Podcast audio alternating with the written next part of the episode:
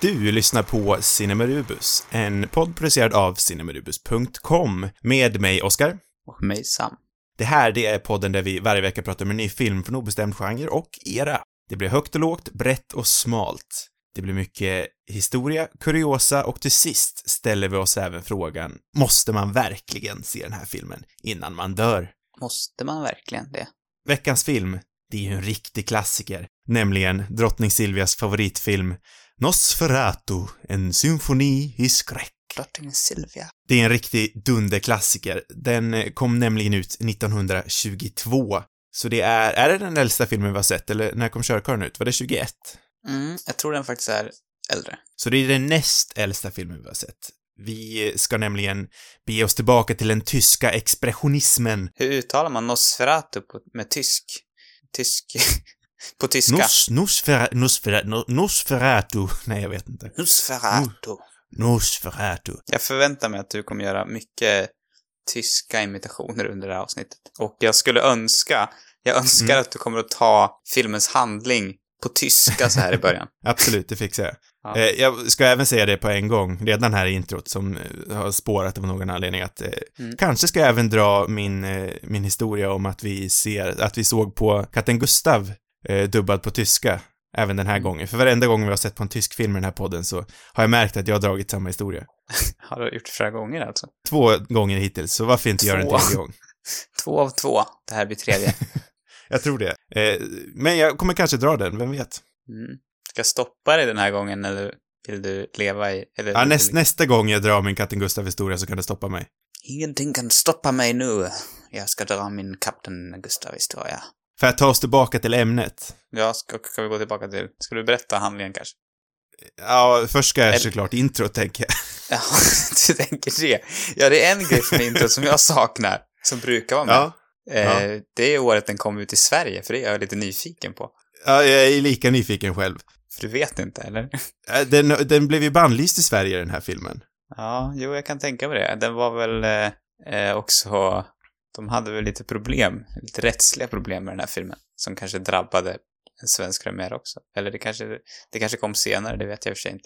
Vilka rättsliga problem pratar du om då? Eller ska vi ta dem Eh. sen kanske? Ja, jag tror vi kommer in på dem lite senare. Det tror jag också. Eh, oklart på svensk premiärdatum i Sverige i alla fall, för den blev som sagt bannlyst här. Men 1922 kom den Mm. ut eh, i Tyskland. Eh, vi bör ju även nämna att det här är eh, den tredje veckan nu i våran temamånad skräck, jorden runt. Och som sagt hamnar vi den här veckan i Tyskland och den expressionistiska filmvågen som ägde rum då. Nu får det vara slut, slutbabblat, tycker jag. Nu, nu är det dags, nu vill jag höra handlingen. Gärna på tyska, om du inte kan tyska. Kanske med tysk brytning. Om det inte du heller kan tänka dig det så får jag väl bara nöja mig med en helt vanlig handling, antar jag.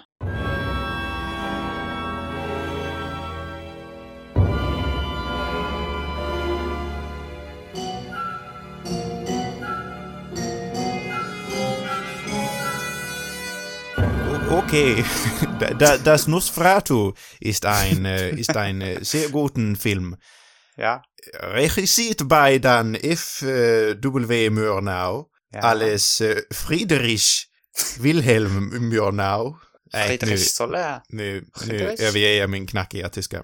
Ja, gör det. För all del. Jag ångrade mig ganska snabbt. Med all rätt. Ja.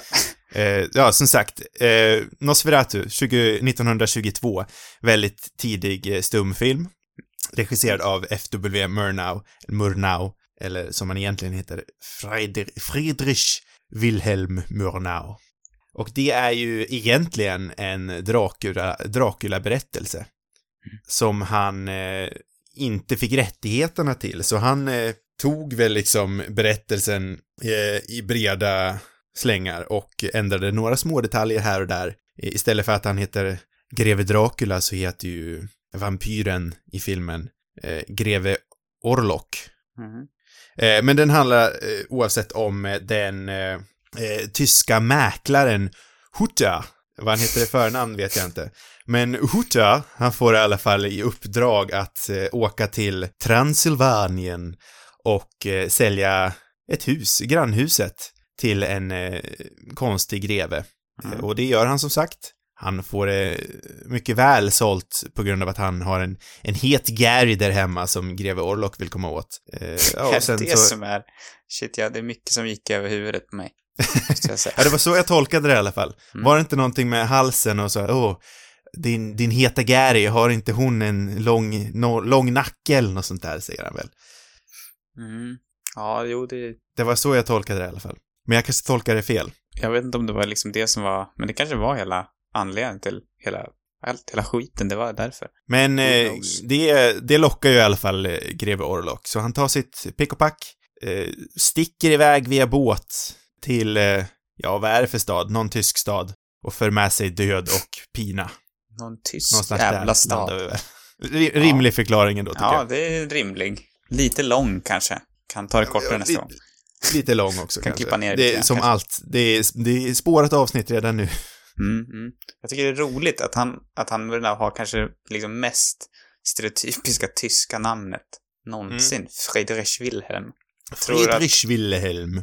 jag har fått för mig att, eller jag har hört att nästan allt är döpt efter Friedrich i, i Tyskland. Alla gator och städer och det är väl typ 50% av alla tyska städer heter någonting med Friedrich. Va? Nej, ja, nej, det är inte riktigt sant, men det är, eller inte alls sant. Det var, det var, jag helt jag bara drog ur någonstans. Jo, men det, någon, någon, jag tror, alltså det är ett väldigt, i alla fall ett otroligt vanligt tyskt namn. Det vet jag. Det men, eh, ja, annars så var det mest höftande. Jag har dock varit i Friedrichshavn, eller vad heter det för någonting? Nå- Något sånt Inte en aning. Där, där har jag varit. Ett härligt Jag ställe. har aldrig varit i Tyskland. Nej. Men jag har sett på katten Gustav. Nej, inte har inte tyska, jag berättade det någon gång. ja, det där har jag hört ganska många gånger. Eh, vi vill inte höra om katten Gustav igen. Nej. Vi kanske ska prata om filmen, eller? Det tycker jag. Det är. Nosferatu, en symfoni i skräck. Jag, jag Mm. gillar det, symfoni i skräck. Jag tycker det borde vara mer officiellt. Den bara hette så. Ja, Nosferatu, bindestreck, eller komma, en symfoni i skräck. Mm, ja, jo, men det hade varit rimligt. När vi ändå är där och medan jag fortfarande kommer ihåg det så nämnde jag i introt att den hade sina rättsliga på, liksom problem och det Mm. lät som att du inte kände till det men sen så nämner du i, i handlingen om just det här rättsliga att de inte riktigt hade rättigheterna till att göra den här filmen som är, Ja, det var det du syftade på. Okej. ja, mer eller mindre, eller mer, den är ju liksom taget av Bram Stokers Dracula, men de har ändrat lite grejer och det blev, var väl anledning till att filmens eh, vidare release tror jag inte skedde då. Typ för att de blev liksom stämda av Bram Stokers änka och det gick så pass långt att de eh, förlorade tror jag och var tvungna att radera alla, eller de skulle radera alla versioner, alla filmrullar, men de Ja, lyckades... så det var därför den inte spreds. Jag tänkte den inte spreds för att den var för läskig. Nej, eller ja, det vet vi. Det kanske också var ett skäl. Jag vet inte, jag vet inte hur långt de hade kommit med själva distributionen av den här filmen, men, men jag vet att den till exempel, jag har hört någonstans, det kommer jag inte ihåg vart, men att den kom till USA på typ, det var 50 eller 60-talet och blev liksom en kultfilm då, för att de hade fått tag på de här äh, få bevarade rullarna som lyckats spara liksom. Men hela det här, det här bo- bolaget som låg bakom filmen gick ju, de gjorde bara den här och sen gick de i konkurs på grund av den här rättstvisten. Jag läste någon eh, artikel av, eh, på Aftonbladet, en gammal artikel, någon slags arkiverad, Mm. eh, från 2001. Skriven av, det var väl av Jens Pettersson, tror jag. Petersson? Pettersson? Petersson? Vad säger Va? man när det är ett P? Är det Petersson eller Pettersson? Oj, det, det har jag ingen aning om. Ja, han jobbar igen idag. Mm. Eh, han skrev då, eh, 2001, men jag har fått lite blandade uppfattningar, eh, om att den fortfarande inte hade fått eh, någon slags laglig distribution i Sverige. Men jag vet inte som sagt om det ens stämmer, för jag hittade någon annanstans på Svensk Film med databas att den hade sänts på TV innan det, så jag vet inte riktigt. Mm. Ja, jag- vet faktiskt inte heller. Ja, men den har i alla fall haft en eh, minst sagt eh, krånglig väg ut i omvärlden. Men det har väl också lett till dess kultstatus och att den har väckt mer intresse, för så brukar ju ofta fallet vara med sådana här filmer som är eh, lite restrikterade. Ja, jag tror man glömmer det ganska ofta med, med många filmer också, att de tar liksom för givet att de var stora när de kom ut. Och sen, Mm. sen så inser man att det inte alls var fallet. Så till alla som har gjort en film som inte blivit sedd, så finns hoppet, Precis. kan man tänka. Den var ju väldigt före sin tid ändå, så att den måste ju ändå inspirerat kanske många filmskapare ändå, även om den inte nådde någon vid release. Vilket i och för sig är motsägelsefullt att den om det inte nådde någon vidare lista, den skulle ha inspirerat så många filmskapare, men kanske senare möjligtvis. Ja, jo men det finns ju eh, alltså, moderna filmskapare, det är ju många som inspireras av Murnau, eller Murnau. Ja, och jag tänker också att många av de här, eh, tyst, de som var otroligt stora i, i Tyskland under 20-talet som den här kom ut, så de hamnade ju i Hollywood ganska snart. Precis. Ä även eh, Murnau. Han hamnade ju Ja. i, Tysk i USA och gjorde sin, ja, också en flopp, men som är otroligt väl ansedd idag, det är ju Sunrise. Mm. A Tale of Two Cities, är det så den heter? Ja, kanske Ja. det. Vä- En väldigt bra stumfilm. Har du sett den? Ja, det var den enda Murnau-filmen jag hade sett innan det här. Mm. Eh, ohyggligt bra faktiskt. Men det var ju också en flopp när den kom ut, men idag är den väldigt högt ansedd. Mm. Är den bättre än den här, tycker du? Ja, det tycker jag. Mm, mm. För jag, jag måste säga det den, om jag, nu när vi, när vi pratar om kvaliteten. Den är ju bra den här filmen, men den är ju väldigt cool också. Men jag kan inte säga att den riktigt höll mitt intresse. För en central fråga det här avsnittet kan väl vara den här tröskeln med stumfilm. En tröskel Mm. som vanligen då, den finns där. Mm. Jag tycker inte det borde vara tabubelagt att vi säger att det finns en tröskel för stumfilm. Eh, nej. Eh, för dels så, det var ju ett helt annat tempo då. Det Mm. är nog mest det som är tröskeln för mig, snarare än att det är stumfilm. Mm, kanske. Den är ju, alltså man ser ju att den är otroligt ikonisk på många vis, men Mm. jag känner mig väl aldrig så här riktigt fast i den här handlingen heller. Sen om det har så mycket med tempo att göra, men ja, jag vet inte. Jag är, ju- jag är ju rätt högt i den, eh, ja nu är ju den här filmen uppdelad i olika akter, så jag kan ju inte säga, det är ju inte en treaktsfilm. Eh, så det blir lite svårt att, att, att beskriva den så. Men jag är ju, jag gillar den här filmen jättemycket faktiskt, fram tills de lämnar slottet. Mm.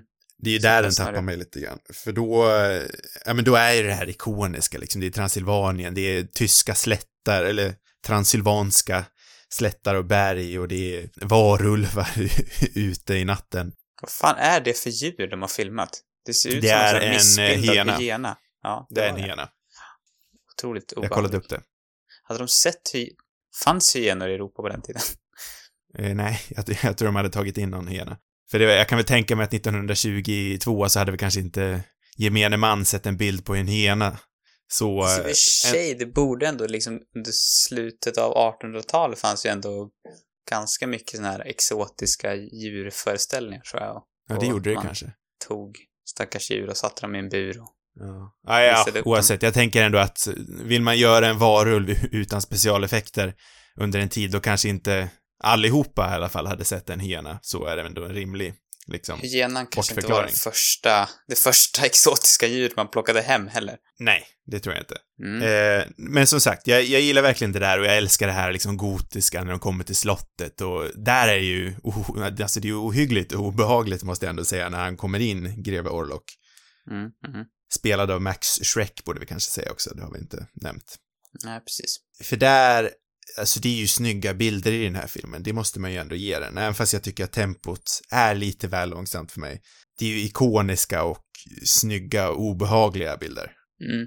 Ja, men absolut. Den är väldigt ikonisk och själva, det är ju något ikoniskt med hela historien liksom, som är. Mm, Det är bara att den är, den är typ lite lång tycker jag. Och, och, ja, och man är ju också så bekant kanske med, med mycket som gör också att det blir, i och för sig, inte allt liksom. men ändå mycket, alltså vi har ju sett på Dracula en gång i den här podden. Mm. Så vi har ju ändå sett den här berättelsen en gång och det är ju snarlikt ändå. Bara det att Ja. istället för att åka till London så åker han till den där tyska staden som jag inte vet vilken det är. Nej, just det. Eh, men eh, för att jämföra det med den enda andra stumfilmen vi har sett. Personligen tycker jag att Körkaren är mycket, mycket bättre. Den för mig är inte långtråkig. Den har liksom ett rappt berättande och ett mer avancerat berättande på sätt och vis. Mm. Mm. Eh, den här är ju mer liksom, ja men lite, lite, lite mellanmjölk och standard utöver de snygga bilderna i berättandet. Tycker jag i alla fall. Jo, men jag håller med. Den kändes, som du säger, den kändes mycket mer rapp. Och eh, den förvånade, alltså imponerade mer starkt på mig, tror jag, Mm. för att den just hade ett ganska, en ganska komplex historia. Medan den här, är, som du säger, är ganska straightforward. Sen så finns det sig andra, jag tycker liksom det är ganska intressant med det här temat eller de här underliggande, den här kopplingen med, med, med eh, den här epidemin och sjuk... Vad är det för, sjuk, vad är det för sjukdom egentligen? Det är Pesten. så, ja, det är pest, just det, pesten är det. Eh, och jag menar, det kommer ju förmodligen jag vet inte hur det är liksom i, i vet du, Bram Stokers originalnovell, eller vad säger bok liksom. Men absolut i, i denna tid så är det liksom ganska intressant att se hur den här Dracula blir någon sorts symbol för pesten. Mm. Eller är det pesten? Jag vet inte. Det är, det är Ja, också men lite pesten oklart. står det i undertexterna. Jag vet inte vilken version du kollade på. Eh, jag såg på SF Anytimes eh, version. Ja, jo men det fattar jag. Men jag menar, är, är förekommer pesten också i filmen? Eller är det, Ja, ja, ja. Eller är det Dracula som är pesten liksom? Det är lite otvetydigt tycker jag. Ja, det kan jag hålla med dig om. Och det, det är också det jag gillar. Men det är också, det har ju liksom för evigt blivit förändrat för mig nu det här med, med epidemier och pandemier. Det är ju, man kan ju inte låta bli att koppla det till nutid när pesten driver in och äh, de eh, uppmanar alla att stanna inne och Man tänker liksom så här, nu ska jag kolla på den här Nosferatu, kan jag väl få slippa tänka på det en stund. Då ska Ja. man än en gång bli påmind liksom. Det finns överallt. Det roliga också som jag läst är att eh, det finns teorier om att eh, eller teori, ja, i alla fall, jag, eftersom jag inte vet hur det är i boken, men det finns teorier i alla fall att, att boken var inspirerad av en, en riktig epidemi under, eh, eller som drabbade, för att, för Bram Stoker, hans, jag vet inte om han är från Irland, men hans mamma var det i alla fall. Och hon levde i, på Irland under en, en väldigt, liksom, ett hårt, eh, ja, ett kolera, vad heter den, kolera-epidemi typ, som drabbade staden Sligo. Som, Sligo, kommer du ihåg var det, vart det är med någonstans? nej, det gör jag inte. Gör det inte? Det är ju staden i, eh, som Paul Mescals, eh, Jaha, åh, nu, i, vad heter i normala människor. Ja, exakt. Nej, jo, heter det så? Ja. Jo. jo. Normal people. Vad heter, vad heter karaktären? Jag har också glömt bort. Paul. Nej, jag kommer inte ihåg. Paul. Ja, ja, hans, ka- han, han kom ju från Sligo. Nej, det kopplade jag inte. Nej, men i alla fall, så att, och det var 10 procent av Sligos population då som dog i det här och, och det var väl någonting som, som sägs ha eller ja, som satt ett ganska stort avtryck på Bram Stokers mor och det var någonting hon berättade om så att man tror då att, att det var en av de här stora inspirationerna till Dracula. Sen så snackas det också väldigt mycket om, om Vlad the Impaler, eller vad heter han på svenska? Vlad Erövraren kanske? Eller Mm, jag tror det. ja, den här liksom idén om greve Dracula, typ. Ja, det var ett intressant sidospår i alla fall tyckte jag. Ja, men verkligen. Jag har själv dålig koll på Bram Stoker faktiskt. När skrevs Dracula? Vet du det på rak? Den kom ut 1897, slutet av 1800-talet då. Ja, den är ändå rätt het på rödbetan ändå. Eller det är ju x antal år i och för sig, det är 20 plus. Men, Jo, men alltså tillräckligt färsk för att, för att hans eh, fru, eller ja, änka ska liksom vara med i bilden och kunna föra den här eh, rättsliga Mm. processen emot filmen. Jag har nog alltid tänkt att, att Dracula var äldre faktiskt. ja, jag har nog också tänkt det. Sen finns väl liksom fenomenet eh, vampyrer och, och Mm. dra, alltså det inspirationen kommer är ju såklart tidigare tror jag. Jag vet inte exakt vad det är som, som hade liksom, ja, vad som fanns tidigare och, och vad han kom med och liksom. Och jag vet Ja, inte heller vad, alltså- vad filmen Nosferatu har tillfört också till, till liksom den här vampyr eller Dracula-idén som man har idag. Den kanske Ja, men ändå, den huvudsakliga, den har faktiskt tillfört lite som inte var med i boken. Mm. Eh, den huvudsakliga som verkligen är inprintat i mig i alla fall är att vampyrer dör av solljus. Mm, är det inte med? Det är inte boken? med i boken och det var den här filmen som satte det liksom, eh, vad kallar man det för? Den satte det, att vampyrer, de tål inte solljus. Och det var verkligen intressant att veta. Ja, det är rätt häftigt. För det hade jag verkligen inte en aning om. Men det var ju också liksom en sån här nödvändighet han, ja, det funkade ju inte då som sagt, men det var en sån här grej han ändrade på bara för att eh, försöka få den här filmen att inte bli copyright-claimad som vi hade sagt idag. Förekommer Van Helsing i, i, vad heter det, Bram Stokers? Det skulle jag, som sagt, jag vet inte så mycket om det, men det skulle jag utgå från. För Van Helsing är med i den här Coppola-filmen, eller hur? Eller? Ja, och det känns som att Coppola försökte väl ändå vara relativt trogen till Ja, han har ju till och med i titeln som sagt att Bram Stokers Dracula, så att det känns som att han Ja. har rättigheterna. Och Ja, då det kanske är ganska liksom, trogen originalet. Ja. Som sagt, vi har ju pratat lite om det där med, eh, vi har ju nämnt att den här filmen ror kanske inte riktigt hela vägen hem idag. Men jag måste ändå säga att eh, för mig är det här den läskigaste av de, av de tre filmerna vi har sett hittills. jag tyckte genuint att den här var rätt obehaglig. Mm. Jag tycker alltid att det finns något otroligt obehagligt med, med den här tidens filmer liksom. Jo, men jag vet Ähm. att du brukar säga det. Och den här gången håller jag med dig. Och Ja. mycket har ju att göra med bilderna som är väldigt läskiga. Mm. Och det här, här kommer ju det här lite in i att den känns, den känns så långt borta på något vis. Det går inte riktigt att greppa tag om att det här är en film. Och det vet jag att du har pratat om tidigare. Mm. Exakt. Och här köper jag verkligen det. Mm. Men mycket ser- har för mig också att göra med, nu beror ju det här helt på vilken version av filmen man ser. Eh, Mm. men den jag såg så ha- hade musiken skrivits av någon som hette eh, Galeshka Ma- Maravotti. Jag Mhm. manglar säkert det namnet. Mm. Eh, jag vet inte, vilken version såg du? Bra fråga, jag vet faktiskt inte. Var den svartvit eller var den tintad slash tonad? Tintad tror jag att den är. Eh, ja, jag såg en tintad version. Ja, jag med. För mig är det liksom det den här filmen borde vara. Jag älskar ju det här tintade, eh, när man får in någon slags eh, färgfaktor i den ändå. Ja, men en den här filmen finns alltså i rent svartvit också. Eller? Kolla med, alltså alla officiella versioner verkar vara Ja. tintade, men det finns ju några fulkopior på YouTube har jag sett. De verkar vara svartvita de flesta. Mm. Men Mm. jag tycker verkligen att eh, den här tintade versionen är det som, som gör hela grejen, för mig i alla fall. Jag har lite svårt för det. Alltså jag förstår. Det känns som att det finns ett ganska tydligt syfte. Att det liksom, bland annat känns som det visar på vilken, vilken tid på dygnet det är ibland. Eller jag vet Mm, inte. ja, men det är ju det den gör. alltid. Och det är också Men- en del liksom snygga eh, filmknep eh, Murnau väver in med den här eh, tinta, tintningen. Eh, Mm.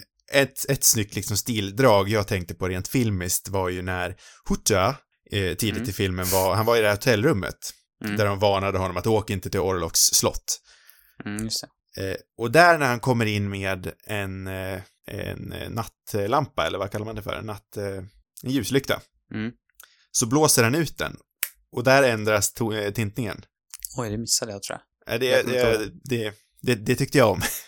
För då gick det från det här gul, jag tror det var från gult till det här uh, turkos, grön, blåaktiga. Mm, som just signalerar det. natt. Mm. Och sådana där små grejer, det hade, antar jag hade försvunnit i en svartvit version.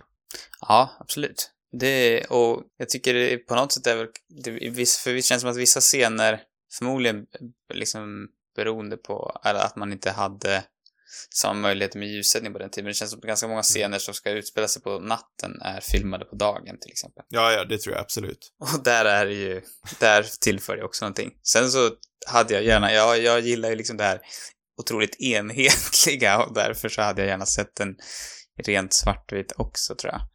Eh, men jag kan ju, jag kan ju se syftet med det såklart. Just för att det är en skräckfilm, det är samma sak med Körkarlen också som man kan klassa som en skräckfilm. Det är någonting med den här tintningen som gör det extra obehagligt. Mm, kanske. Svartvitt för mig blir lite mer mysigt. Det jag tycker är roligt är att liksom alla i den här filmen blir obehagliga just på grund av det här ljuset och det är någonting med sminkningen också för de känns ganska så här hårt sminkade eller- och det är väl också kopplat till den här expressionismen. För jag tycker till och med att hon som spelar frun där ser ganska läskig ut. Det, det tror jag inte var tanken, men... Nej, men hon ser läskig ut. Jaha, Tycker nej, du? det tänkte jag inte själv på, men... Nej, nej, nej det var faktiskt bara jag. Ja. Jag är rädd för Men alla väl- i den här filmen. Väl inne på expressionismen så eh, kan vi fortsätta prata om det. Ja, vi är väl inte jätteinsatta liksom i, i det, men, men någon, någon, någon sorts idé om, om vad det är har man väl kanske ändå. Det är ju liksom det här, vad ska man säga, det är någon sorts, alltså det fanns ju inom konsten och, och inom a- a- all typ av kulturutövning egentligen. Men det är ju, eh, det handlar om väldigt ett subjektivt perspektiv och att man eh, liksom, det är jag vet inte om den här filmen är, jag tänker på den här Cagliari som inte jag har sett, eller vad heter den? Calle, Caligari? Som jag tror är nästan Caligari. ännu mer tydlig, liksom hur själva Ja, eh, ja, men scenen eller setsen är, är konstruerad med väldigt eh, absurda miljöer som inte riktigt är, ja, men de är inte verkliga. jag har ju sett Dr. Caligaris eh, kabinett och där Mm. är det ju verkligen så. Den är mer eh, i kantiga former, det är liksom mycket skuggor, allting är stort. Mm, mm. Här är det lite mer tillbakadraget, men man ser det ju här. Ja, och jag tänker också, eh, eller om man säger konstform, det som är kanske en av de mest liksom ikoniska verken som, som eh, eh, fångar expressionismen så är det ju det här skriet av, eh, vad heter det, vad heter han? Munch, Munch. Eh, Mm. där också är väldigt, ja, ja men vad ska man säga? Det är en absurd stil eller, eller vad man ska säga. Och, jag, Mm. och det, det handlar väl mycket om att, att skapa någon sorts emo- emotionell effekt och som, ja, som skulle liksom skapa känslor hos, hos eh, betraktaren eller vad man ska säga. Och det begrundade sig mycket i, också i, i tiden, liksom den här tiden, perioden precis efter första världskrigets slut där många av eh, konstnärerna säkert var ganska traumatiserade och eh, för att verkligen uttrycka det så använde de sig, av den här stilen. Ja, men som du säger, subjektivitet är ju liksom nyckelordet i eh, tysk expressionism runt den här tiden, så att eh, det är ju verkligen ett eh, ord som dyker upp gång på gång när man läser om den här tiden. Ja. Eh, sen som sagt, det är ju kanske inte den här filmen den mest. Eh, Caligari som vi nämnde är ju mer, det är ju typexemplet av expressionism för mig, i någon film i alla fall. Mm. Men det är ju några gånger här eh, de här dragen dyker upp. Det är till exempel den här eh, posterframen som man ser ibland med eh, Dr. Orlocks, eller doktor, eh, greve Orlocks eh, silhuett, skuggsilhuett längs med. Det är ju väldigt expressionistiskt när han kommer upp där för trappan. Mm. Eh, så det syns ju, men för mig är det kanske inte den allra, allra mest expressionistiska filmen. Även fast den är det såklart. Ja, nej, jag är väl inte jättebevandrad direkt i Nej, jag är inte heller det. Jag menar, det finns ju jätte, alltså väldigt många moderna filmskapare är ju in, mer, åtminstone indirekt inspirerade av, av den här tidens filmer. För den, den har ju haft en enorm betydelse för, för ja, all, all film som kom efter det här. Om vi ska liksom sätta den här filmen i perspektiv till, till de andra vi har sett. Vi har sett Onibaba från Japan. Vi har sett Fredag den 13 från USA. Mm. Och så har vi ju sett eh, nu då Nosferatu, en symfoni i skräck. Eh, ser vi ett gemensamt tema här? Enligt mig så gör vi det. Oj, nu sätter du mig på... Jag kan ta mitt. Ja, då... Eh, och det är ju just de här liksom, eh, de här dumdrist, man, alltså man ska inte vara så dumdristig. Nej, utan just det. Det, biter ofta en i arslet när man är dumdristig. Eh, vi har ju eh, mamman i Onibaba som, eh, ja nu ska vi inte spoila den, men hon, hon är, hon gör någonting dumt helt enkelt. Och det biter en i arslet. Ja, Sen har vi alla ungdomarna i, i Fredag den 13, hon gör någonting dumt, det biter dem i arslet. Sen har vi Mm. Hutar i den här Mm. filmen, som inte tar det seriöst med alla varningar han får om Nosferatu. nej, men alltså redan här, i den här filmen så, så är det liksom väldigt etablerat, känns det som, att, att det är de, eller etablerat, men det är väldigt tydligt Det med den här- etableras. Ja, det, är det så? Är det här den första som etablerar den dumdristiga men, eh, huvudkaraktären i skräckfilm? Det skulle, det vågar jag inte svara för. Nej. Men det, man kan, eftersom det är en så pass tidig film kan väl ändå säga att det etableras. Ja, jo, men det är, det är väldigt tydligt i alla fall. Han är, han är precis som, som eh, skräckfilmskaraktärer är än idag liksom. Ofta jävligt korkade. Precis. Och han har en rejäl moose knuckle. Ja, just det. Det vill säga att hans, eh, hans byxor är, ha, hans byxors passform är inte den optimala, så att hans paket hamnar lite åt sidan och blir allt för tydligt. Vad vad vad har det kopplat med... Är det också vanligt i såna här skräckfilmer? Ja, det brukar väl vara eh, mycket naket i och för sig och sexuella bestraffningar i, i skräckfilmer, så det är kanske därför Husa blir bestraffad. Du tror För att han det är dumdristig och han vill visa upp sitt paket för omvärlden. Ja. Oj, oj, oj. Ja, det, du ser mycket i den här filmen. Ja, som inte jag har sett. Ja. Mm. Som jag nämnde är ju den här filmen kanske inte typexemplet för expressionism för mig. Och mycket av det ligger väl i att eh, det är väldigt mycket som utspelar sig utomhus. Det är inte så Mm. mycket scenografi som har byggts upp liksom. För det här slottet, eh, Greve Orloks slott, är ju också en verklig plats där de har spelat in. Mm. Så det är ingenting de har byggt upp. Det är inte något ställe där de liksom kan bygga skarpa vinklar som de har gjort i Caligari. Eh, och sen Nej. som sagt, det är mycket tyska berg och slätter och det är fina miljöer, absolut. Mm. Men eh, som sagt, det jag förknippar med, eh, med eh, expressionismen ser jag kanske inte riktigt här i, sin, i sceneriet utöver, utan kanske mest i, i berättandet. Ja, och fotot då möjligtvis. En del. Ja, ju precis. Och hur, de, ja, och hur de har byggt upp kameravinklarna. Det är väl där man, man sätter i det. Lite i hur, hur han Nosferatu ser ut också på något vis. Ja. Känns, känns så, jag vet inte. Han har ju ett otroligt obehagligt utseende. Jag vet inte Ja, vad, vad liksom inspirationen för honom är egentligen. Jag, jag tänkte på det nu när vi snackade om pesten, att det är något råttlikt nästan över, över hans Mm. ansikte.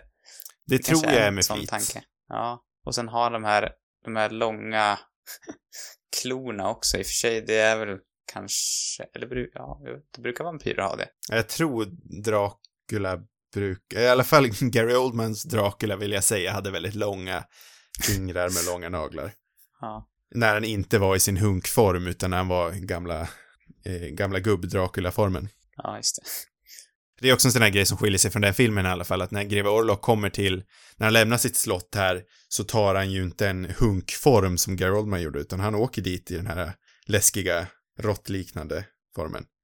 Mm. Och sen sitter han där rakt över gatan och bara stirrar över. Det är superläskigt.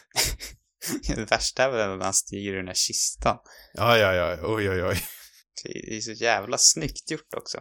Ja, Och, och det är verkligen. någonting med den här, liksom, eh, bristande frameraten i den här filmen som, liksom, som gör den lite upphackad, som gör att den scenen blir nästan ännu Mm. mer effektfull, tycker jag. Mm. Dagens, eh, i- om den hade gjorts idag hade det förmodligen gjorts med liksom så här ultra slow motion istället. Men jag gillar det här lite hackiga, liksom. Det är rätt coolt. Ja, det är jag också. Eh, han är spelad av eh, Max Shrek Nosferatu, som vi sa. Mm. Eh, och han är ju lite av en mytomspunnen karaktär. Det är mycket så här okult kring den här filmen, har jag märkt nu i, under min research. Vad roligt att du nämner det, för jag, jag snubblade över något eh, YouTube-klipp om just det och det här ockulta. Det var något så här fruktansvärt klipp från, vad heter History? Den här eh, tidskriften. Ja, det var tyst, eh, klippet va? Tyskt. Det var tyst. Det var lite Ah. svag musik på, så var det bara text. Eller hur var det? Ja, det kanske det var. Men inte svag. Det var ganska, liksom, intensiv musik och mycket ljudeffekter. Va? jag hade väldigt lågt. Det, för det var nämligen det här klippet jag somnade till igår. Jaha. Ja, det var, Men- men, det var inte så långt. Nej, jag, jag somnade ändå. Det var Jag väldigt som- sent. Så han somnade ändå. Ja. Ja. ja. Nej, det var, ja, vad kallar man det? det, det jag vet inte om jag känner att jag kan köpa någonting i det där klippet. Det var väldigt så här, vad är ordet? Långsökt. Nej, det var inte det jag tänkte. Jag tänkte mer stilen på, på journalistiken var väldigt så här, ja, jag tror du förstår. Väldigt mycket så här klick, clickbait. Clickbaitigt. Ja, och liksom så här, man verkligen tjänar poäng på att eh, superdramatisera det och göra det så här så Mm. mörkt och läbbigt som möjligt liksom. Nej, men det går ju liksom... Det har ju alltid gått rykten om att Max Shrek, som betyder maximal skräck, eller hur var det? Maximal Shrek, Shrek. är väl kanske skräck eller terror på tyska tror jag. terror, så är det. Maximal terror, så tror jag det blir på tyska. Ja. Eh, eh, Men det har ju liksom gått så här eh, tokiga rykten om att Max Shrek, eftersom han har varit en rätt frånvarande figur ändå. Han har ju, han gjorde ju saker efter det här, men han gick tillbaka till att göra mer teater om jag förstår rätt. Eh, Mhm. Och många av hans andra filmer har försvunnit i tiden. Ja. Men det här är ju den, den som definierade honom och därför har det ju också gått mycket rykten om att han, han var en vampyr på riktigt. Eh, vilket eh, den här filmen med eh, Willem Dafoe och eh, eh, John Malkovich handlar om. Jaha, det är det den handlar om? Ja, men förstår du rätt, nu har jag inte sett den, men vad är det den heter? Ja, det där är ju faktiskt ganska intressant för då spelar, vad heter det, Defoe honom, eller hur? Ja, exakt. Vad är det den heter för någonting? De är så snarlika de här, för det finns ju massa versioner av Nosferatu. Det finns ju... Eh, det Shad- finns ju... Shadow of the Vampire heter den. Shadow of the Vampire, så heter den ja. Mm. För det finns ju också Nosferatu, Nattens vampyr, som är en remake regisserad av eh, Werner Herzog. Mm, Sen så ska det ju komma en med Anna Taylor-Joy regisserad av Robert Eggers som du nämnde förra veckan. Någon slags Mm. ny remake nu. Så det finns ju många versioner av den här. Men exakt, det var den du nämnde nyss. Det var den jag tänkte på. Om jag förstår rätt ska den handla om att, eh, handla om just det här att eh, Max Shrek är en riktig vampyr. Mm. Det låter nästan som en, den mest intressanta vinkeln på det, för jag, jag känner ändå att, att här, absolut, man kan göra fler versioner på den här, men jag tycker på något sätt ändå, även om inte jag är ett superfan, men jag har svårt att se att man ska kunna liksom göra det så mycket mer ikoniskt än det här originalet. Eftersom själva historien i sig inte är jätte, liksom jätterolig ändå tycker jag, så är det är det nästan roligare med den vinkeln istället. Mm. Ja, nej, jag håller med. Det låter väldigt intressant. Sen vet jag inte om filmen, jag är tveksam om filmen är bra, men det är en annan Ja, fråga. det, det är ju frågan. Vem är det som har regisserat den egentligen? Eh, Jag vet inte. Elias Mer... Merhik? Merhich? Jag vet inte vem det är. Men eh, på tal om regissörer, Mm. när vi är inne på det, och på tal om okulta, Mm. eller om det, om det okulta, eh, så finns det ju även lite sådana historier om, om han. För tydligen var ju Murnau väldigt intresserad av det, och det har ju lett till att hans gravplats i, i Tyskland har blivit plundrad, åtminstone två gånger av, eh, av eh, ok okultister, eller vad säger man? Vad blir ordet? Ja, jag vet, jag vet inte. Ja, han ligger hans grav i, i Tyskland. Ja, han blev eh, eh, mumifierad och skeppad till Tyskland i någon slags plåt, eh, Oj. plåt, eh, Det kista, låter också obehagligt. Mm, verkligen. För han dog i USA i en bilkrasch. Mm. Eh, rätt ung ändå, 43. Vi som snackade om eh, clickbaitet alldeles nyss i en Mm. artikel av Daily Mail. Mm. Är väl en mindre respekterad tidskrift, va, om jag förstår rätt. Mm. Eller om jag kommer ihåg rätt. Och där så skriver de så här, Indeed his own death in 1931, aged 41, was enough to elicit some fascination of its own. Openly Mm. homosexual, he was engaging in oral sex with his 14-year-old Filipino houseboy on the Pacific Coast Highway at Santa Barbara when he lost his concentration and slammed into a telegraph pole. Så det var så han dog. Oj, är det, är det sant alltså? Enligt Daily Mail. Ja, jag, vet. Jag- Men han var han öppet homosexuell alltså? Ja, det var han. Mm. Ja, det Eller öppet vet jag inte, men han var homosexuell i alla fall. Jag tror det var öppet. Men den blir bara mer galen den här historien, för sen 2015 tror jag det var, så eh, som sagt var ju hans grav eh, en intressant och spännande samlingspunkt för många i, eh, för många intresserade av det ockulta. Och då plundrades hans grav för den andra gången. Första gången skedde det på någon gång på 70-talet om jag minns rätt. Mm. Eh, Men hans huvud, eftersom han var mumifierad så var ju hans huvud fortfarande intakt. Med hår Mm. och allt. Eh, Och hans huvud är stulet. Oj, oj. Och jag tror, jag har- prövat söka reda på det, men jag tror inte att det har hittats igen. Så äh, Murnaus huvud är, är ute någonstans, stulet av de ockulta. Den här stora gruppen, de ockulta. Men tydligen finns det rätt många ockult, är ockulta rätt ord? Nej, jag vet inte. Jag känner Det mig låter väl, tveksam till allt det där. Eller tveksam, jag känner nej men det är har 100% insikt att- sant, hans huvud är Ja, stulet. det, ja, det, jag, jag kan lita på det, även om jag, jag såg det i den där hemska videon. Hans huvud är i alla fall fortfarande, som jag förstår det, eh, bortrövat. Jag tror inte de hittade det. Trist. Det är ju helt bisarrt. Men ja, så det är mycket, mycket spännande grejer kring den här filmen och det är väl också en, en sån här följdgrej som sker när en film blir så otroligt kultig som den här filmen ändå blev under många år. Det byggs upp mycket myter och eftersom det fanns inte tillgång till den och då byggs det ju upp rykten och berättelser som inte nödvändigtvis är sanna. Det som är intressant med, alltså jag tror, det känns som att, ska jag liksom prata mer om hans, vad han hade kunnat bli, så det känns som att han hade nog kunnat gjort ganska mycket mer stora grejer liksom under Mm. resten av sin karriär. Han kändes ganska, ja men han, jag, jag tänker den sista filmen han jobbade på handlade ju om någon sorts ursprungsbefolkning va? På Bora Bora tror jag det är. Och han var där och filmade med någon, eh, för den tiden, liksom stor, eller ja, skicklig dokumentärfilmare. Tabu, tabu heter den. ja. Och det känns ju ganska liksom också före sin tid på många sätt. Mm. Så jag tänker att han ändå borde liksom, skulle nog ha kunnat gjort en hel del till minnesvärda filmer om han hade fått leva lite längre. Ja, det tror jag med. Hur var det med den där filmen? Visst hoppade den här andra filmaren av för att Murnau ville göra någon slags fiktiv... Ja, jag tror han ville väva in någon sorts fiktiv kärlekshistoria i, i den här filmen och ja, då han dokumentärfilmaren var väl inte helt överens eller liksom nöjd med Nej. det tror jag. Jag tycker också det är intressant, när du just nämnde hans sexuella läggning, att, att vad som också hände, för jag, det, jag tror att i, i Tyskland på 20-talet var det ganska, eller man, man känner till att man har ju en bild av 20-tals eh, Tyskland som väldigt liksom i framkant och, eh, vad heter det? Progressiv. Ja, progressivt kanske, men ja, jo, det var det också, men jag tänkte på allt festande och Ja, skandalöst. ja, skandalöst kanske det är. Nej, jag förstår vad du menar. Eh, sexuellt frisläppt kanske också, jag vet inte, jag tror det. Och, Mm. eh, men hela Tyskland var liksom, som du sa, eh, ganska före sin tid då, bland bland annat så var det ganska jämställt också tror jag. Eller jämställt och jämställt, men det fanns ju kvinnlig rösträtt och de var, de var ändå, hade, jag tror de hade en av de liksom världens, efter första världskriget så hade de en av de tidiga demokratierna, eller en av, inte kanske tidiga demokratierna, men en av de bästa demokratierna. De mest demokratiska demokratierna för den tiden. Just på grund av den här Weimar, Weimar-republiken som skapades efter första världskriget. Det var ändå liberalt på något vis och på väg framåt. Och sen kommer liksom Hitler och bara... och det, ekonomin går åt helvete och så ja, bara förflyttar man sig massa år bakåt igen. Och det är lite, lite deppigt ändå. Mm.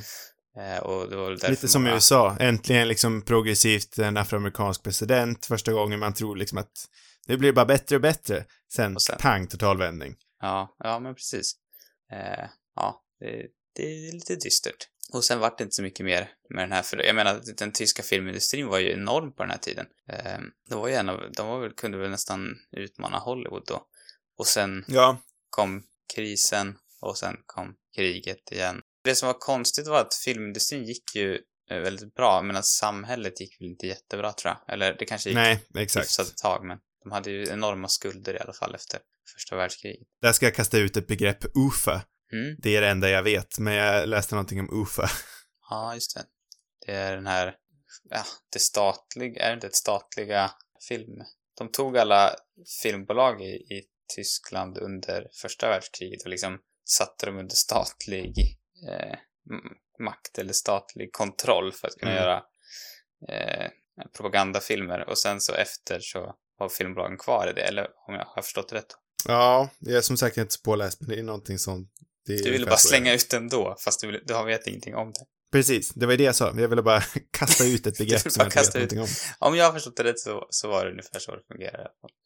Eh, sen vet Jo, men det var, en, det var ju en det- filmkoncern, som, Ja. som du säger. Mm.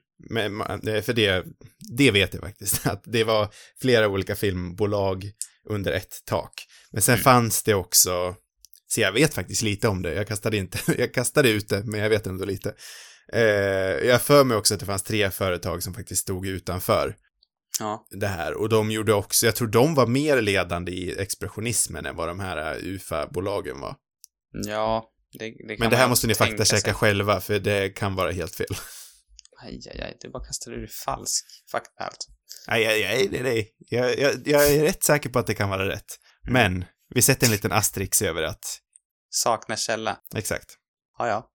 Och på den eh, otroligt tråkiga punkten måste vi tyvärr avsluta veckan. Så. Ja, Eh, jag tänkte säga att vi skulle ha, vet du det, vad om den man måste se den, men sen kom jag på att vi har inte haft med eh, våra rekommendationer. precis, det har vi inte haft. Så att nu är det dags för eh, rekommendationer och den här veckan har jag faktiskt en, för en gångs skull. Det känns ju bra. Otroligt spännande.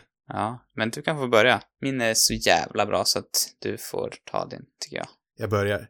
Eh, jag skulle vilja rekommendera, eh, det här är inte med rekommendation, men nu Jag är rädd att du kasta- tar min, tänk om du tar min nu, är, det skulle vara så tråkigt. Så det kanske är långsiktigt att du skulle rekommendera exakt samma. Ja, men jag, jag tar två stycken här då, bara för att, Ja, låter bra. bara för att, eh, för en är klappkass, men jag vill rekommendera den bara för att det, det fanns någonting så otroligt kul i det. Eh, men den, den lite roliga först då är ju ett rätt tråkigt klipp egentligen, men det var bara någonting så eh, otroligt roligt i kontrasterna. Och det var ett YouTube-klipp som jag såg eh, från kanalen Mats Rad Show, där han var och filmade på, eh, på det här slottet då, då eh, Orava Castle som finns i eh, Slovakien. Mhm. Och han där är ju då... alltså. Ja, exakt. Så han, eh, det var faktiskt lite intressant, men det var ett långt klipp och det var rätt, han kunde paceat upp det lite grann tycker jag. Eh, men kontrasterna som var så roliga var att det var ju en tjock jänkare, tjock skäggig jänkare i tofflor som konstant uttalade Nasferatu. Som då Ja. pratade, han, han pratade liksom djupt så oh, this is the castle where Nasferatu was filmed. Så filmar han ner på sina eh, toffelbeklädda fötter när han går omkring där. Eh, ja, det var någonting väldigt kul med dem, eh, med den kontrasten tycker jag. Mm. Och det är ditt tips. Nej, det är inte mitt tips egentligen, men eh, ja, har ni, har ni 30 minuter över, Oj, snabbt spola 30 igenom det klippet. långt. Ja, det är det jag säger, lite för långt. Så det hade du Mm. kunnat klippt ner Mats Rad Show. Är det någon känd person som man borde veta vem det är? Nej, det tror jag inte. Nej, Nej. Men jag tyckte bara, det var mest bara för att jag tyckte det var roligt. Men det var lite roligt att han gick omkring där och sa Nosferatu. Mm. Min riktiga rekommendation är ju Penny Dreadful. Skönt, du tog inte min. Bra. Yes. Uff, ah. Ja, det är en- serie. Den är Det är en serie som gick, eh, den har någon slags eh, ny spin-off nu om jag förstår rätt, som inte ska vara bra. Nej, den verkar inte vara någon succé. Men original Penny Dreadful är ju en serie som gick eh, i tre säsonger från eh, eh, 2014 till 2016. Jag har faktiskt inte sett den sista säsongen, bör sägas. Nej. Men den bygger ju mycket på de här, man kallar ju de här gamla böckerna Penny Dreadfuls. De här gamla Ah. skräckböckerna. Och den här serien samlar ju alla de här, den samlar Dracula och, och Dorian Gray och Frankenstein och... Eh, Jaha, jag visste och, inte om eh, att alla de var med. och The Wolfman, jag vet inte vad han heter. Men den samlar alla dem och sätter dem kanske i, inte realistiskt eh, eh, kontext, men lite mer eh, realistiskt i alla fall. Mm. Eh, och berättar någon slags historia. Och det här är ju då skapat av John Logan som skrev eh, eh, en av de bästa Bond-filmerna och en av de sämsta Bond-filmerna. Det vill säga Spectre och eh, Skyfall. Och då var det fel ordning. Skyfall är den bästa och Spectre är en av de sämsta. Oj, en av de sämsta till och med. Ah, en, av, en av dem man blir mest besviken på i alla fall. Ja, jo, det kan jag hålla med om. Men eh, som, varför jag rekommenderar den här och varför jag tycker att det är besläktat är ju dels för Dracula-kopplingen och vampyrer och klassisk skräck, men också för att jag tycker den fångar den här gotiska känslan som vi inte har pratat så mycket om. Eh, Nej. Men det är någonting otroligt gotiskt över den här filmen. Och det är även i Penny Dreadful. Det är en Showtime-serie också, bör kanske sägas. Vem är det som spelar de här kända karaktärerna? Alltså, typ Dracula, Eh, Dorian Att, Gray. att säga det i vissa fall är lite av en spoiler. Aha. Så jag vet inte, men eh, Rory Kinnear spelar Frankensteins monster kan jag säga i alla fall. Mm. Det är också Bond-skådisen. Precis. Inte Eh, Bond de andra vill jag nästan låta förbli osagda faktiskt. Ja. För det, det avslöjas lite längst med serien, vilken som är vilken. Så äh, jag låter det vara. Men eh, Penny Dreadful går att hitta alla tre säsonger på HBO Nordic med dem, för de som har det. Mm. Vilken är din rekommendation? Spännande. Nu har jag gett två här. Ja, jag har en film istället. Som, Mm. eh, eh, ja, det finns en karaktär i den här filmen som är, känns väldigt mycket som, det skulle också kunna höra till den här blinkningen-punkten tror jag. Eh, jag pratar såklart om What We Do In The Shadows, Taika Waititis Ja, ja, ja. komedi. Som har, ja, en av vampyrerna där är väldigt, väldigt lik Nosferatu. Han heter ju dock Pita och är lite roligare tycker jag. Men, ja, nej men det, är- det är ju en... Har man inte sett den tycker jag verkligen att man borde se den. Den kanske inte riktigt håller liksom hela vägen. Den, den, den blir liksom svagare och svagare det det. längre det går. Ja, visst är det så. Ja, men den första, ja, första kanske, jag vet inte, första timmen i alla- alla fall, Mm. tror jag. Det är ju komiskt guld, Guld. skulle jag vilja säga. Så att, ja, som jag minns det så kommer jag ihåg att jag delade en åsikt om att eh, det är ett väldigt roligt koncept som kanske inte riktigt håller, koncept, konceptet håller kanske inte roligt i en och en halv timme. nej, alltså det är ju, det hade varit bättre som en sketch nästan. Mm. För att det är ju liksom själva presentationen av alla de här karaktärerna som är det roliga att se, typ, vad de gör i sina liv. Och sen så, så blir det mer och mer, alltså det ska komma in någon sorts handling också. Och där tappar den lite grann, tycker jag. Men man får ju möta den sexsuktande Vladislav. Nej, det är inte alls Vladislav förresten. Jo, det kanske visst är. Det är väl någon som har sin sex-dungeon där. Är inte det Vladislav? Ah, skitsamma. Och sen den otroligt snälla tyska vampyren som spelas av Taika Waititi själv. Så är det Pita. Och sen är det han den där unga ilskna också, vad nu han heter. Kommer jag inte ihåg. Det är många bra karaktärer i alla fall. Mm, För att inte tala om Nej. varulvarna som också dyker upp senare. Precis. Werewolves, not swearwolves. Eller Exakt. det kanske jag inte ska säga. Jo, jo, jo, jo. Och det är alltså kombon också med, med de här vampyrerna, att de liksom alla, eller att det utspelar sig på Nya Zeeland och att alla, eller alla, men, men att det är vissa karaktärer också som pratar med väldigt tydlig nyzeeländsk eh, accent, eller vad man nu säger. Det är ganska kul. Vi kan ju kasta ut även här eh, att What We Do In The Shadows-serien tydligen ska vara riktigt rolig. Lite oväntat Mm. för mig, men tydligen ska den vara toppen, men jag har inte sett den. Mm, nej, det, kan, man kanske borde se den. Jag har dock, jag vill, liksom det som jag älskar allra mest med den här filmen är ju att Taika Waititi har en så pass stor roll själv, annars har han mest regisserat. Eh, Mm. och det, är- det är lite synd tycker jag att han inte spelar större roller i sina filmer. Även om han är dukt, väldigt duktig regissör också, men han skulle gärna få spela både huvudrollen och regissera tycker jag. Ja, men han spelar en stor roll i Jojo Rabbit. Mm, jo, det är för sig sant. Och han är väl ändå en, vad heter det, han är med lite, eller lite i, i Thor också. Nej. Ja, han är ju en scen, scenrövare. Ett Ja, begrepp som kommer upp allt för sällan numera, tycker jag. mm. Men, ja, men det eh, är min rekommendation i alla fall. Den går att se på cineasterna numera, såg jag, för de som har det. Det är trevligt. Så jag borde passa på att se den en gång till själv också. Mm, ja, jag har sett den ganska många gånger. Ja, jag har bara sett den en gång. Och serien går att hitta på HBO, som jag kastade in. Även Mm. den. Precis. Sam, bör man se Nosferatu innan man dör? Nej, Nej. kort rakt. Kort rakt, nej. Steven Schneider, han tycker i alla fall att eh, man borde se den här filmen. Mm, ja, det är klart han gör det. det. Det är också någonting jag kommer säga varje vecka. Fast sen Ja, är det ju faktiskt inte alltid han har med filmer vi har sett, men eh, själv kan jag tycka att eh, det är inte den bästa stumfilmen jag har sett, eh, det är inte heller den bästa expressionistiska filmen jag har sett utav de få jag har sett. Mm. Eh, så nej, man kan skippa, man kan skippa Nosferatu. Man kan se några liksom välvalda ikoniska scener tycker jag. Jag tycker man ska se den Ja. här Kist-scenen. Men man kan lika Mm. gärna se den utan att ha sett helheten. Det spelar inte så stor roll. Man kan se när Hutua anländer till Nosferatus slott dessutom. Mm, det är också bra. Egentligen alla scener i slottet tycker jag att man kan se. Men ja, kolla på några YouTube-klipp. Men det, filmen i sig, den är rätt lång. Även fast den bara är en och en halv timme, det blir långdraget. Mm, tyvärr. Jag måste säga att jag kämpade att hålla uppe intresset. Ja, jag hade också rätt svårt. Ingen favorit. Nej. Nästa vecka Sam, då eh, är det final på våran temamånad skräck, jorden runt. Mm. Och vilket land ska vi bege oss till? Nu har vi varit i Japan, USA, Tyskland. Vilket är det fjärde landet vi tycker representerar skräcken? Självklart är det Italien och eh, Giallo-filmen vi ska ge oss iväg till. Mycket taggad, det är vad jag är. Jag har aldrig sett en Giallo-film. Eller Giallo, Nej. eller hur man uttalar det. Giallo. Giallo. Giallo. Ehm, ja, och eh, jag har liksom varit lite så här upp och ner på vilken film jag ska välja, men jag tror jag ändå har ladda, landat i Dario Argentos Deep Red från 1975, som finns på cineasterna. Eh, Dario Argento känns ju ändå som eh, den uppenbara Giallo-regissören Ja. att gå till om man ska börja. Vilket är bra. Ja, det är väl han och Mario Bava, tror jag, som är kanske de liksom, tydligaste autörerna från den, den perioden. Mycket spännande, mycket spännande. Mm.